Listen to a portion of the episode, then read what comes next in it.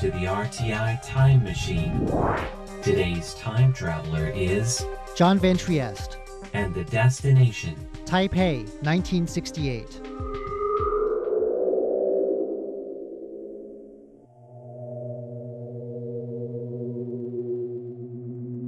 On February 28th, 70 years ago, the most traumatic period in Taiwan's history began. Resentment against Taiwan's new KMT government exploded in the streets. The government's violent response shook a generation of people and left a scar that still runs beneath Taiwanese society today. But the events of February 28, 1947 were only the beginning. A campaign of repression and murder called the White Terror period began. It didn't let up. In 1949, Taiwan was put under martial law, a situation that would continue into the 1980s. There are plenty of peace memorials around Taiwan remembering the victims of this period. But a trip to the place where many of them were actually held hits you with the hard realities of these years in a way that visiting a peace memorial can't. The Jingmei Human Rights Memorial and Cultural Park, site of a former detention center in Taipei, has been kept largely unchanged. You walk in and you face the same claustrophobia and the same brutal concrete that those held here on political charges once did. The message here is simple. The free and open society Taiwan enjoys today is not something to be taken for granted. During the decades of martial law, ordinary civilians could be brought before a military tribunal for certain offenses, including sedition. And the site of the prison was originally occupied by a facility used to train experts in military law. With no shortage of public offenders, they needed them. Some of the original school buildings are still here. But in 1968, the Taiwan Garrison Command's martial law section moved into the site. A detention center was built, and according to one account, around 75% of inmates here were being held for political crimes at one point. It's thought that 200 to 400 people were held here.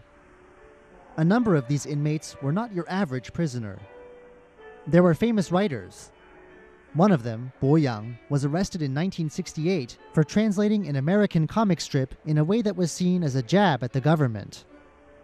Then there was radio personality Cui Xiaoping, who disappeared in 1968 at the peak of her career. Even senior intelligence officials could find themselves held here if they weren't careful. The charges could easily be fabrications.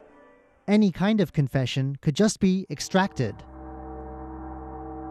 One example of this can be found in a string of suspects who were rounded up several months after two explosions in 1970. There were more than a dozen of them, and the museum tells us they didn't know one another well. But the case was closed and the sentences passed. To this day, no one really knows who was actually behind those explosions.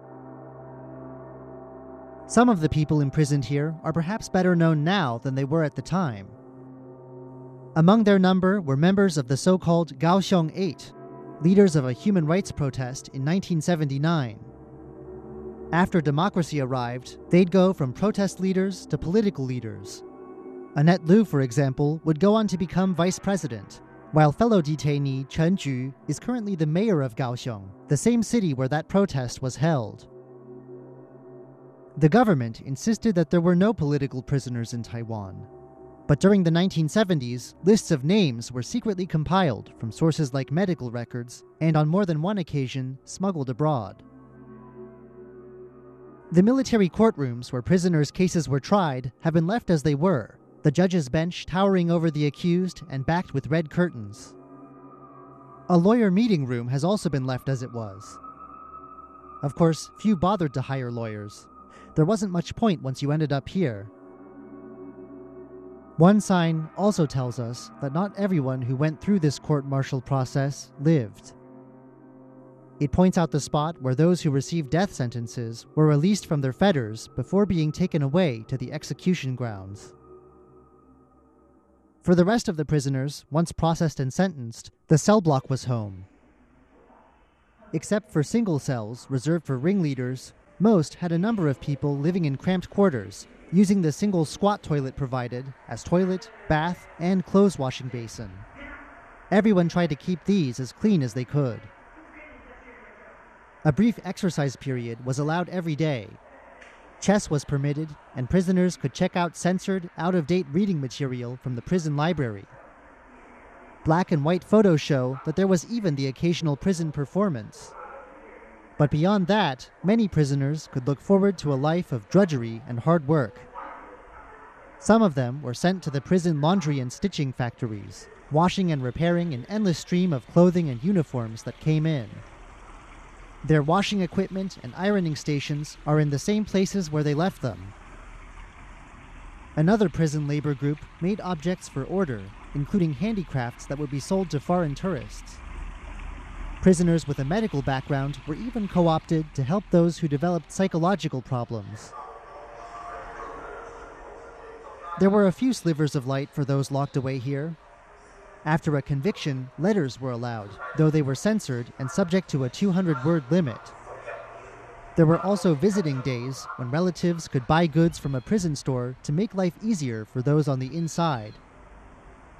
For 10 minutes, these relatives could then see each other through a pane of glass and have a conversation over a phone.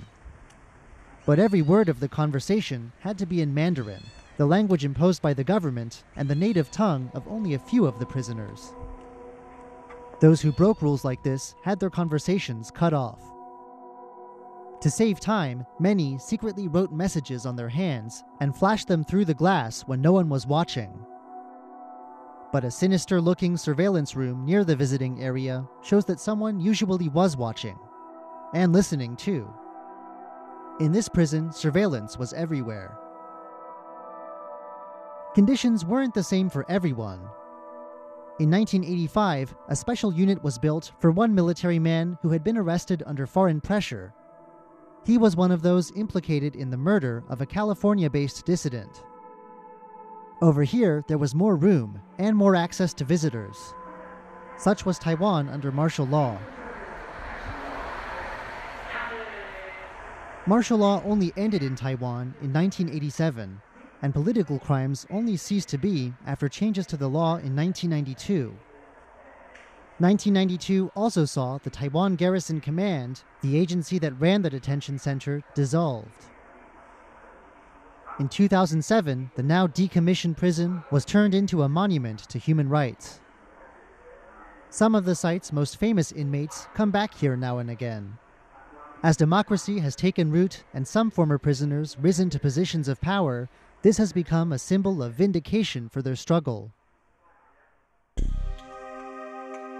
But they are the lucky ones, and their stories make up only a small fraction of those told here. Much of the exhibit space remembers those caught up in the violence of their time, and those whose lives were cut short during the initial purges. There are graphic drawings of torture and graphic scenes of prison cells too crowded to lie down in. Then there are the stories of those who were imprisoned elsewhere. These include the stories of people transported to Green Island, a virtual penal colony off Taiwan's coast that still has a reputation as a prison. And of course, there are also stories of resistance, documented in photographs and publications. Pictures show Taiwanese exiles marching in Japan and the US, demanding justice for those imprisoned in places like this. Photographs of all of these people, the victims and the fighters, look out over the exhibition halls, where artifacts and models show the workings of state repression. Taiwan's 91% score in this year's Freedom House survey of global freedom might lead some here to feel complacent, like they don't have to think about this history.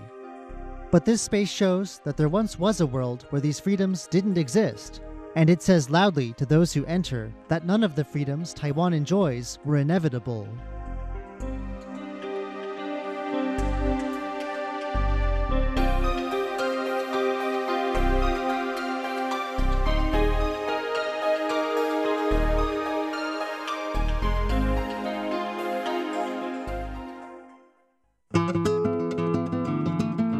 Listening to Radio Taiwan International. Check out our website at english.rti.org.tw.